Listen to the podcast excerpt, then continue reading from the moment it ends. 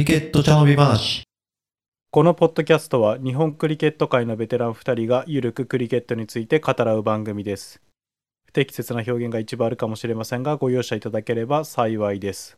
お相手は拓郎と旬です。シーズン2エピソード5です。よろしくお願いします。よろしくお願いします。えー今回は女子クリケット界で活躍を続ける宮地静香さんにお話を伺って知見を広げたいと、えー思います。前後半に分かれて、えーますので2週にわたってお楽しみいただければと思います。まあ、それでは今回のゲストの宮地静香さんについて、えっと、私の方から軽く、えっと、紹介させていただきます。えっと、に日本代表じゃないな、えっと、クリケットを始められたのは大学に入ってから、えー同志社大学で始められましたと聞いてます。えっと、2006年には、えっと、日本代表になられて、キャリアのハイライトとしては2010年の甲子アジア大会で銅メダル獲得、2011年の、えー、とバングラデシュで開催されたワールドカップ予選でジンバブエ、テスト国ですね、に勝利したというところですかね。で、えっ、と、それ以降も、えっ、と、日本代表として大会をかなりの数こなされていて、代表選手として一番の試合経験ですかね、男女通じて。で、えっ、と、今で16年目、今年で16年目のキャリアになる感じです。えっ、と、留学経験も豊富で、ニュージーランドに3回行かれてて、オーストラリア、イングランドでも、えっ、と、留学の経験があります。えーイングランドでは、えっ、と、クラブの試合でセンチュリー達成して、クラブが持っているベスト、えーハイスコア、最多得点を、えっ、と、更新したということも聞いてます。国内の大会では、えっ、と、女子はフジバーイースト、男子では佐野でプレーされているということです。そうですね。これを見ると本当に長く女子のトッププレイヤーでいたっていうことがすぐわかりますね。はい。で、えっ、と、今回、えっ、と、プロ契約を結んだっていう情報をゲットしたので、それについて、実は我々もあんまり分かってないので、お話を伺えたらなと思って、えっ、と、インタビューさせていただきたいと思います。えっ、と、静香さん、はい。まずは、どんな大会なんですか？大会名から教えてもらっていいですか？大会名は、フェアブレイクインビテーショナル2022です。はいフェアブレイクインビテーショナル、2022。インビテーショナル、招待。待制の、うんああ、なるほど。招待制の大会ですよと。はい。で、開催地は、ドバイです。ちょっと待って、えっとごめんなさい。フェアブレイクはどこの国の団体なのと、オーストラリアです。なるほど。で、大会の開催地は？ドバイ。ドバイ。はい。ネットで見た感じだと、出なんか、共催みたいな香港だった気がああ、するんですけど。なんか元々の、えー開催国が香港だったんですけど、その結構コロナの関係で隔離期間とかも長いから、ドバイは隔離もなないしっていうので、開催地が途中で変更になって、ドバイになりました。なるほどです。ということは、ね、他の WBL とか、それから IPL とは違って、プライベートなリーグそうですね。なんかその、フェアブレイクのツイッターとかインスタとか、その SNS でも言われてるのは、世界で初の完全なプライベートの女子の T20 のトーナメントって言われてます。と。まあ、女子の T20 トーナメント自体レアうんそもそもね。ん？プライベートとプライベートじゃないっていうのは、その、プライベートじゃない大会っていうのは、例えば、国の協会とあ提携してとか、あ、IPL だったら、BCCI、インドの協会が、こう、提携してるし、ビッグバッシュだったら、オーストラリアの。男子男子で言うと多分昔の香港シックスしくなんかあったかも。うんみ。たいな、その一、一企業が主催して選手を呼んで、プライベートで開催する。なるほど、なるほど。そういう大会ですよと。で、えっ、と、今年大会があるんですよね？そうです。5月1日から15日まで、5月1日から15日、約2週間ぐらい。約2週間ぐらい。ドバイはいつ頃出発するの？えっ、と、4月の末です。?4 月の末？はい。あってことは、本当にドバイで隔離期間が？全くないです。陰性証明があれば入れる。え、練習とかは？多分、その1から15までの間に、6チームに分かれて19試合することになってて、多分、総当たりして順位決定戦があるから、1日1つのグラウンドで2試合とかしても、そんなに期間は8日間とかで終わっちゃうから、その行ってから、その練習期間がちょこっとあって、多分試合が始まって、終わったらすぐ帰らされるみたいな感じかな。な。チーム分けはちなみに決まっている？チーム分けは6チームあるうちのまだ1チームしか発表してなくて、実は選手側もまだお知らせはされてないけど、近日中に全て詳細を送りますって来てるんで、そこでチームが発表されると思います。1週間以内ぐらいに。なるほど、それはメディア的な見せ方的な部分多分そうかな。私も結構契約したのは、去年の末に契約、てか、あそのオファーがあったのは10月ぐらいで、契約したのは12月の最初なんですけど、うんその見せ方とかっていうか、その PR 方法があるから、こ向こうが情報を出すまでこっちは言っちゃいけないっていうのを言われてて、なので結構前から決まってるんだけど発表されたのは遅いっていう。なるほどです。じゃあ、チームも実は決まってるかもしれないけど、見せ方の関係でまだ発表になってないだけかも。はい、そんな感じがします。キャプテンたち大変だね。キャキャキャプテンは決まってるかな ?6 人。ああ、なるほど。じゃあ、どの、どのキャプテンの元に入るかとかは、まだ静香さんは知らない。わかんないです。で、どの、誰がキャプテンかっていうのは発表されてないから、まだ。えっとね、キャプテンは、えっと、発表されてる。私が覚えてる限りだと、えー、ちょっと待ってよ。誰だっけな？えーと、あの人、インドの T20 のキャプテン、ハーマープリコーっていう人あ、がはい。一人ね。うん。あとは、ソフィー・デバイン、ニュージーランドのキャプテン。あとは、アパタトゥ？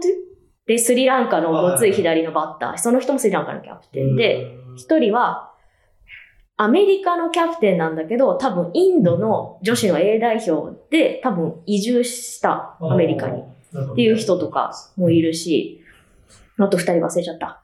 誰だっけ？じゃあ、なんかそれなりのキャリアを持ってる人とかがキャプテンに任命されてる感じですね。そうですね。うん。ちなみに、主催者は、さっき話した、フェアブレイクっていう団体が主催者そう、フェアブレイクグローバルっていう団体があって、そのオーストラリアの人がやってるんだけど、その女性に、その、女性の機会均等、要はそのジェンダーイクオリティをすごくうん前面に押し出して活動していて、そのフェアブレイクとしてはクリケットっていうのをツールとして、女性が自分が選んだスポーツをこういう風にできるんだよっていうのをアピールすることで、まあもちろんクリケット以外のスポーツでもいいし、もちろん芸術的な分野でもいいし何でもいいんだけど、その男性に劣りません。平等に自分たちもやりたいことをできますっていうのをアピールする団体ですね。なるほど。え、じゃあ、これは、クリケットの前にもいろんな活動をしていたいや、えっと、クリケットを選んでやってて、で、結構2013年ぐらいから活動してるらしくって、私はわ知らないんだけど、でも一回2019年、私がロンドンに留学してる時に、そのフェアブレイクのチームと、私 MCC のゲストプレイヤーで出してもらった時に対戦してて、要はそのトップの国だけじゃなくて、そのアソシエイトの国でも、そのなんて才能がある人たちを連れてきて、その人たちにその機会を提供して、アピールする場を設けてあげたいとかっていうのも、理念としてあるみたい。なるほど。つまり、えっ、と、JCA と提携しているクリケット・ウィザード・ボーダーズ。ボーダーの、えー国際版のよう、うんなんかそんな感じかな。うんなるほど。企業かと思ってたけど、企業じゃなくて、慈善団体的な感じ？うん、かな。なんかね、すごくリッチな方が経営してて、それも一人だけじゃなくて、何人もその理念に賛賛同してくれる人が、なんて言うんだろう、メインなスポンサーになったりとかしてるみたい。スポンサーはやたら豪華だから、ね、多分会長職的な人が、多分すごい骨があるんだろうね。うーんえっ、と、SNS 私もフォローしてるんですけど、まあ、なんかちょいちょい誰が出るよみたいな、はい、ありますね。うん、が、なんか発表されてて、おすげえなっていうところなんですけど、さっきキャプテンで話してもらった他に有名どころ選手っているんですか？いる、やばい、めっちゃいるけど、それが私にとっては有名だけど、みんなにとって有名じゃなくてもいいのかな。いや、全然構わないです。まあ、ウエスウエストインディーズのステファニー・テイラーっていう人だったりとか、今オープニング打ってるなんとか、ドッチンって名前の人うんだったりとか、えっ、とね、あと誰がいるかな？あれなんだっけ、インドの、インド代表のジャマイモ・ロドリゲス。あ、そう、いる、いる、いる。あと、ディプティ・シャーマンっていう、すごいオフスピンのオールラウンダーの人もいるし、あとあれだね、アイル、元アイルランド代表のキキム・ム・ガース。ガースもいるし、南、南アの、今世界で一番速いって言われてるイズメイルっていうボーラーとめっちゃ、速い。めっちゃ速い、125キロぐらい出てるから。あと、カップ、それも南アの人なんだけど、えっ、と、オールラウンダー。でもボーリングすごい速いし。マリさんうん。めっちゃね、あのいい人らしい。あ、本当に顔めっちゃ怖いんだけど。あの、ビクトリアのプレミアで1シーズン、そうなんだ遠。征の時に2、3試合、そこで5万プレーだったらしくて、今まで見た女子選手の中で一番性格良かった。うっそ、もうめっちゃ顔怖いから、この人と同じチームになりたいと思ってる。だってなんか対戦したら怖いから嫌じゃん。で去年のあの WBBL で、その嫁嫁にボーリングしあ、そう、夢にボーリングした。あの結構話題になった。嫁は南アのキャプテンなんだけど、ワールドカップの前に足首骨折しちゃって、今出れてないくて、嫁はレッグスピンのオールラウンダー。すごい人。結構話題なんですけね。なるほど。ど。イングランド代表。イングランドはなんか5人ぐらい、その、派遣するという要請をしてるらしくて、まだ発表はされてないんだけど、うーんってことはまだビッグアナウンスメントがあるかもしれないビッグアナウンスメントがあるかもしれないね。今、ワールドカップ期間中で多分出せないっていうのもあるのかなっていう気はするけど。ビッグネーム以外という話になるけども、さっき香港主催されてる、香港から結構香港は6人今のところ選ばれて、はい。マイナーな国めっちゃある。まあ確かにその見てても、あこんな国の方もって、まあ他の国から見たらキーホップそうかもしれないですけど、うん思われてると思うけど。タイ、タイのキャプテンとかもいましたね。タイの、そうだね。タイも2人かな、うん選ばれてて。まあね、モットーがね、イクオリティするオプチュニティって書いてあるから、まあ、いろんな国のうん。選手を集めるっていうのは素晴らしいことだよね。これって放送されるんですか？っていうのが。多分ライブストリーミングされると思う。今までこのか、あの、フェアブレイクの試合は全部ライブストリーミングされてて、その、ストリーミングするなんか会社と提携してるっぽいから、なるほど。だし、なんかその、なんていうの、コメンテーター、この人コメンテーターとして契約しましたって、この間発表されてたから、ライブストリーミングされると思う。ということは YouTube じゃなくて独自媒体のストーリーかな？うん。かなっていう経緯があるってことは。うん。ぜひ日本からも見れるといいですけどね。試合に出れるといいですけどね。あ、そんな感じなんですか。うん、なるほど。まあでもその、なんだろう。名前だけ見てても結構メジャーどこがいるから、普通に面白い試合になりそうだなって感じがしますね。うん。だからぜひ見たいなと。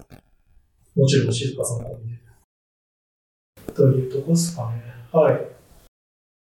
オファーの経緯みたいなのって聞いてもいいですか？はい。えっ、と、多分、そのす主催者のフェアブレイクと、その今日最初共催、今も共催かしてる、香港から各国のクリケット協会に選手を推薦してくださいっていう依頼があったっぽくて、で、日本からも私含めて4人、5人ぐらい推薦したって聞いてるんですけど、まあ私自身はその経緯を知らずに、ある日朝起きたら、そのフェアブレイクからメールがいきなり届いてて、うんなんか、あなたはこの大会来ませんかみたいな。感じで来たから、んなんだこれと思って。でも、その大会の存在は知ってたし、その前にも、このフェアブレイクがやってる、まあ、たまに遠征とかするんだけど、に興味があるっていうメールを何回か送ったことあるんだけど、一向に返事がない。一回も返事もらったことなくて。で、だから、ああ、なんか求められてないんかなと思ってて、まあチャンスがないんかなとか思ったりもしてたんだけど、その、まあ JCA が私を含めて他の日本人も推薦してくれて、向こう側で選んでもらって、その招待状っていうか、をもらったのが一番最初のきっかけ。これホームページ見たらセレクションパネルにアレックス、ブラックエルいる。確か関わりが昔あったって。あアレックス・ブラックエルは多分、運営の中枢の人で、多分どの遠征にも全部行ってて、だけど多分彼女妊娠してて出産したから、なので多分今回は来ないんじゃないかな。まだ生まれて1ヶ月ぐらいしか経ってないから。なるほどです。ってことは、えっ、と、このフェアブレイクの活動を静香さんは、えっ、と、以前から知っていて、興味があったって感じ？ってことですよね。うん、そうだね。なんかいろんな国、まあイギリスかな、主にイギリスに行ってたのは知ってるし、私自身もその対戦はしてたし、へ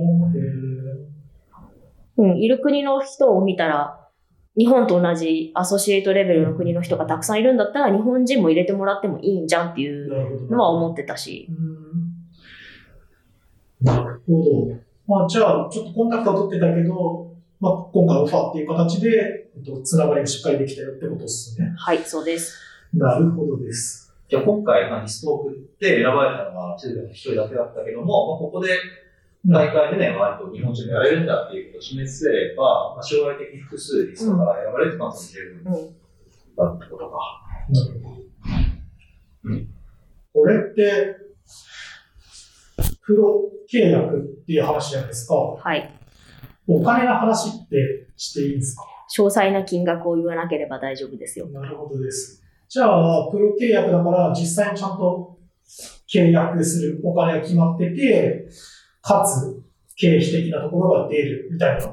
そうです。あなんかそのうん、けもちろん契約書があって、結構すごかった。A4 で十何枚全部英語で書かれてて、あの、その契約書も、まあもちろん、今の世の中だからメールでやり取りするんだけど、うん。そのメールは絶対人に転送しちゃいけなくって、うん。その契約書をプリントアウトしたものを、要はこちら側もその代理人みたいな弁護士とか立ててもいいですっていうのは文面に書いてあって、うん。で相談する人は必要だからって言って、まあ全部読んで、内容がわからないところがあれば聞いてくれってあったんだけど、うん。まあ全部一応読んで質問リスト自分たちでもあ自分で上げて、それを相手に聞き、聞いてその返事をもらって、すべてのものがクリアになってからサインしたから、契約書もらってからサインするまで結構2週間ぐらいえー時間はかけてやっぱゆっくり読んでっていうのもあって、でもちろんその契約書の一番最初ぐらいだったかなに、あなたの契約金額っていうかは、な、まあ、何ドルですって書かれてて、まあその他にこうカバーされるものとしては、えーそれまで必要だった諸経費とかは、その、なんて領収書があれば後からお支払いしますとか、だけど、こういうものは経費には含まれませんとかっていうのは書いてあって、まあ言っちゃっても多分大丈夫だと思うけど、金額じゃないから、まあ海外旅行保険、うんその、向こうでの、その病気とか、うん。怪我とか、事故とかはすべて向こうが保険入ってくれるけど、行き帰りの。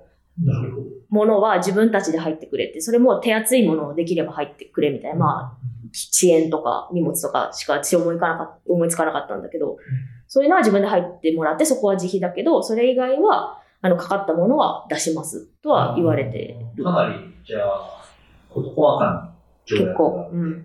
なるほど。これは、えっ、と、出来高契約。あそこら辺が言えるんだっけ？で、出来高って、ど、どういう感じ？えーと成績によって、その、もらえるお金が決まる。あ、うん。おそう、そうじゃない。試合によって決まると。いや、もうあなたの金額これです、ボンで。終わり、終わり。そううん。なるほど。なるほど。じゃあ、渡航費とか、ホテルとか、ご飯とかはもちろん保証されて、うん、なるほど。ね話聞いた限りだと、もう完全にプロフェッショナル、プロですね。素晴らしい。大抵ね、チケット代だけやるから来いよみたいなね。いや、なんか、その最初にその招待状みたいなのが送られてきたときに、もう自費でもいいからやっぱ行きたいって、日本人だったら思うと思うんだよ。こんな機会ないし、と思って。だけどその、全然契約書とか送られてこなくて、これ大丈夫なんかなと思って来たときに、え、お金もらえんだっていううん感じだったけど、まあ、私も詳細はわかんないけど、ひもちろん選手によって多分もらえる額も違うし、渡航費だけの人もいるかもしれないしっていう。あなるほど。なるほど。そういうことですこれはあれだね、次回以降も続けてほしいから、日本からもできればサポートしたいよね。ストリーミング見るのか、なんか買うのかわからない。確かに、どういうサポートをこの大会とし、大会に対してできるのかっていうのが、我々あんまりわかんない。その、ストリーミングを見るなのか、SNS をシェアするなのか。多分 SNS のシェアが一番嬉しいんじゃないのかなと思う。その、やっぱアピールしてほしいっていうのはあるみたいだから、そのでもアピールの仕方とかも結構細かに制約はされてるんだけど、向こうのスポンサーと、例えば女子の代表についてるスポンサーが同業種でバッティングしてたら出しちゃいけないとかっていうのもあったりとかはするから、それよりも向こうのスポンサーを立ててくださいっていう。なるほどです。あとは、うん。まあ、ここはなんか、ちょっと何個か静香さんのインタビュー、他のメディアでのインタビュー読ませてもらって、月並みなんですけど、大会の抱負？大会への抱負みたいのを聞かせてください。えっと、すごいビッグネームたくさんいるから、はい。試合出れるんだろうかっていう不安がまず一つあるんだけど、まあ選ばれたからには一試合でも多く出たいと思うし、そうだね、出るからには点数取りたいし、ウィケット取りたいしっていうのはすごいあるし、できればめっちゃビッグネームからウィケット取りたいし、とか、野望はたくさんあるかな。なるほどです。あちなみに20オーバーの試合、2オーバーです。2オーバーです。1日に試合。1日、そうだね、2試合ぐらいするのかな。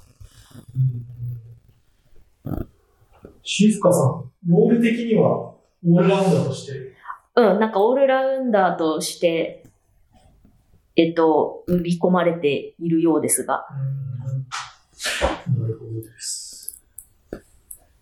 まあ、チームの選手もわかんないし、そうだね。スケジュールもわかんないとなかなか。ちなみに、面識ある人は何かいるんだよね。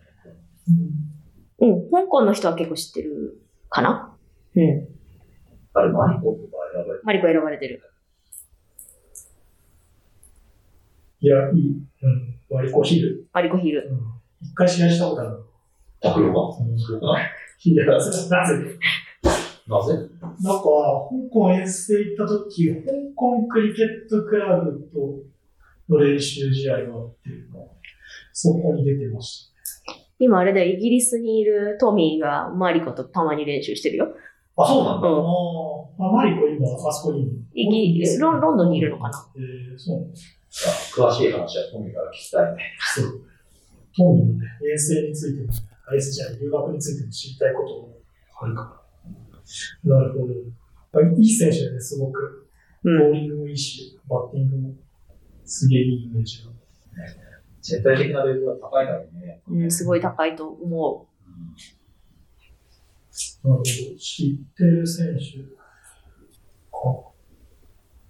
あとは、まあ、それ、大会に、そのなんだろう、プレーとしての抱負は、まあ、さっきのビッグネームからウィケット取るとか、スコアするみたいなとこはあったんですけど、逆に、オフフィールドとかで楽しみなことあれば。う。ね、楽しみなことよりも、なんか選ばれてすごい、やった、めっちゃ嬉しいと思ってたんだけど、うん。行く日が近づくにつれて、ちょっと待って、私、そもそも友達いなくないと思ったんだよ。まあ、その、香港の人とか知ってるけど、全然知らない人もたくさんいる中で、私、英語がファーストランゲージじゃないから、うんある程度コミュニケーション取れるし、まあ困んないとは思うけど、うん綺麗な英語喋る人ばっかりとは限らないじゃんとかって思ったら、え、なんかちょっとやばい、大丈夫かな。案外人見知りなんだよ、性格が。EAP から他には選ばれてる？えっ、とね、バヌアツが一人、と PNG が一人選ばれてた。そこら辺知ってるかもしれない。あ、知ってると思う。うんまあ、けど友達っていうのは、友達じゃない。まあね、一度会ったら友達じゃないからね。確かうん。逆にここでね、友達作ってみたいな。そうです。新しいコレクションを、えー、不安が大きい感じですか？そうね、楽しみ半分、うん不安も半分かな。うん観光とかする時間あるどうなんだろうね。なんかそのドバイのコロナ事情もよくわかんないから、まあ見てると、屋外はマスクつけなくてもいいですよとかってなって。て、公共交通機関とか屋内の食事する場所とかはマスクつけてくださいみたいな感じになってるっぽいんだけど、うん。てか、ドバイって観光する場所あるの？観光大国だから。マジ？やばい。砂漠しかなくない？いやいやいや、あれだよ、なんか世界一番深い国とか、あ世界一番高いとこあのちちなみに泳げないし、高いとこ苦手なんだよね。じゃあ、サマですから。え、ラクダ乗れるかな？なんか分かりや、分かりやすい金持ちの遊びみたいなのが多い確かドバイって。うんそんなイメージ。コージ君とかね、ドバイ、そうだね。ちょっと行ってるから、聞けばいろいろ知ってるから。 Cricket for Smiles のオレンジのスタンプ知ってる？うんオレンジのスタンプとかボールとかある。それを全部提供してくれた人がドバイに住んでる。えーめっちゃ金持ち。まあ、ドバイに住んでるんだから観光地なんだ。ドバイ観光。うん、砂漠多めっすね。今調べて。ブージュハリファ。あ、これあれか。高いやつか？ちなみにご飯何かな？ドバイってご飯何ですか？有名なの。いや、てか、あれじゃないですか。ホテル飯だから何カレーカレー？カレカレー？も和洋中なんでも。牛以外だな。ー牛ないの牛ダメなんでしたっけあれ、どうしたの？あとお酒もダメもしかして。お酒？あんま聞かないね。いやー、こんだけ観光地化してるから、飲めないってことはないような気はしますが。聞けば出てくるけど、クスって出されはしないんじゃない？かな。あー、わかんない。そこら辺はわかんない。じゃあ調べてきます。うん。あれ、静香さん結構酒飲むんですいや、私は酒癖あまり良くないので、か あの自粛しております。なるほどです。いや、アスリートの鏡って言おうとし。なるほど。いや、あの飲まないですね。はい。シーズン中は一滴も飲まないですね。素晴らしい。あーあー、なるほど。あの、そうっすね。多分、そのホテルのグレードによって出される、出せるホテル、お酒出せるホテルとか、レストランが決まってるとですね。四つ星ぐらいのホテルだって。大体、僕がインドにいた時は四つ星のホテルから酒出せるだったんで、どこにもそうなんじゃないかと思います。えっ、と、選手はもうみんな同じホテルに住んでいる。かな送られてきたホテルが、おういい、すげえ、みたいな。うん綺麗だったし、もう元々、まあこういう状況下だからかもしれないけど、必ず一人一部屋個室って決まってて。なるほど、なるほど。まあでもあれね、アイデアはそれはそれで楽しいけどね。そうだね。当たり外れが飲めないから、外れたらめっちゃ最悪な2週間になる。代表の遠征とかだったら、嫌なやつでも知ってるから。知らない嫌なやつは帰れないなっていう、え、聞きたい、拓郎が嫌な、嫌だったやつ。もう代表のさ、うん。こいつと同部屋絶対嫌、みたいもう絶対嫌なやつはいないですね。ただ、切れた後輩はいっぱいいますよ。高田とかも。な。おマジか、とかに。話でもね、あんまり人を傷つけるだけがそう。何も得はしない。そう。あでも、俺が悪いんじゃないところだけは。はい。っていうことですね。そうだね。あちなみに、えー、日本、今の日本の女子クリケットで、オファーもらって、フェアブレイクでもプレーできたらいいなっていう選手とかいる？今の上司で？今の、まあ、歴代でもいいけど、ん一緒にプレイしたいってことそれとも、この人出ればいいのになってこと？どっち？出れるチャンスをもらえればいいのになっていう。ああ、なるほど。出れるチャンスをもらえればいいのになって思うのは、私の中で、パッて思いついたのは今一人しかいない。けど、小田絵里香。うんはすごい、か彼女がクリケット始めて5年ぐらいかな。すごいコミットして頑張ってきたのも知ってるし、一人で海外も留学2年連続したし、もともとすごい陸上競技でいいアスリートとしてやってきたから、その、な、なんだろうな、意識の持ち方とか、持ってき方が、すごく上手だし、見習わなきゃいけないところとかもたくさん、私も見てて思うから、彼女みたいな選手が、ちゃんとコミットしてる選手が、その、選ばれていったら、もっとすごい視野が広がると思うし、彼女もキャリアはその5年で代表でなんか試合出てても、やはりその EAP の枠から出なかったりとかすると、もっと高いレベルって見てないと思うんだけど、高いレベルを見ることで自分の足りないことだったりとか、これができたとかあれができなかったっていうのが、その自分のプレイヤーとしての、なんだろう、もう一歩先に行くきっかけになったりとかもすると思うから、私は大田絵里香ちゃんが選ばれたらいいのになって思った。なるほど。ちなみに歴代だと誰が、こいつがいたら楽し面白かったのになっていう。え、何それどっちの意味で？それやっぱ私の同年代、まあ私の一個下の、ね、ゴールデン世代3人は行くべきだと思ったし、栗林、今、久保田静香、山本真理子は、今もしやってて、いい状態なんだったら、い絶対私よりも選ばれたと思うし、あとは太田くるみちゃんとか、あの綺麗なボーリングがどこまでいいバッターに通用するのかっていうのを見てみたいっていうのもあるし、このチャンスがね、10年前ぐらいにあったらね、そうだね。もしくは彼女たちが今もやっといてくれればね。きついね、年齢的にね。その、まあ、さっき静香さんのキャリアを紹介したときに、2010、2011に、その女子クリケットとしてでかいところがあったと思ってて、まあ、そこで、その主戦というか、メインだったプレイヤーにチャンスがあればなってか、もっと、なん、そこでチャンスがあればもっとワンステップ、女子の代表の上に行けたかもなっていう感じですかね。うん、そうだね。なんかその、やっぱ2010、2011って、2006かな ?7 かな？うんからカトリーナが4年間ぐらいうちらをずっとコーチしてくれてた結果が出たんだと思うんだよ。2010、2011っていうのは。カトリーナは元女子日本代表コーチのカトリーナ。カトリーナ・キーナンですよ。そうです。うんがもう4年間本当に1からというか0からやるべきことをうちらに教えてくれて、もうスキルもそうだし、フィジカルもそうだし、戦術もそうなんだけど、まあ強烈だったのは6時ぐらいに練習終わって、ご飯食べて7時ぐらいから11時ぐらいまでずっとミーティングで何人も寝るみたいな。でもそれぐらいやらなきゃいけないし知らないことが多かったっていうのが、その形になってきて、その、それに対してみんながちゃんとコミットした結果が、その2010、2011に出てるかなと思うから、やっぱそのコミットしなければチャンスもないと思うし、うん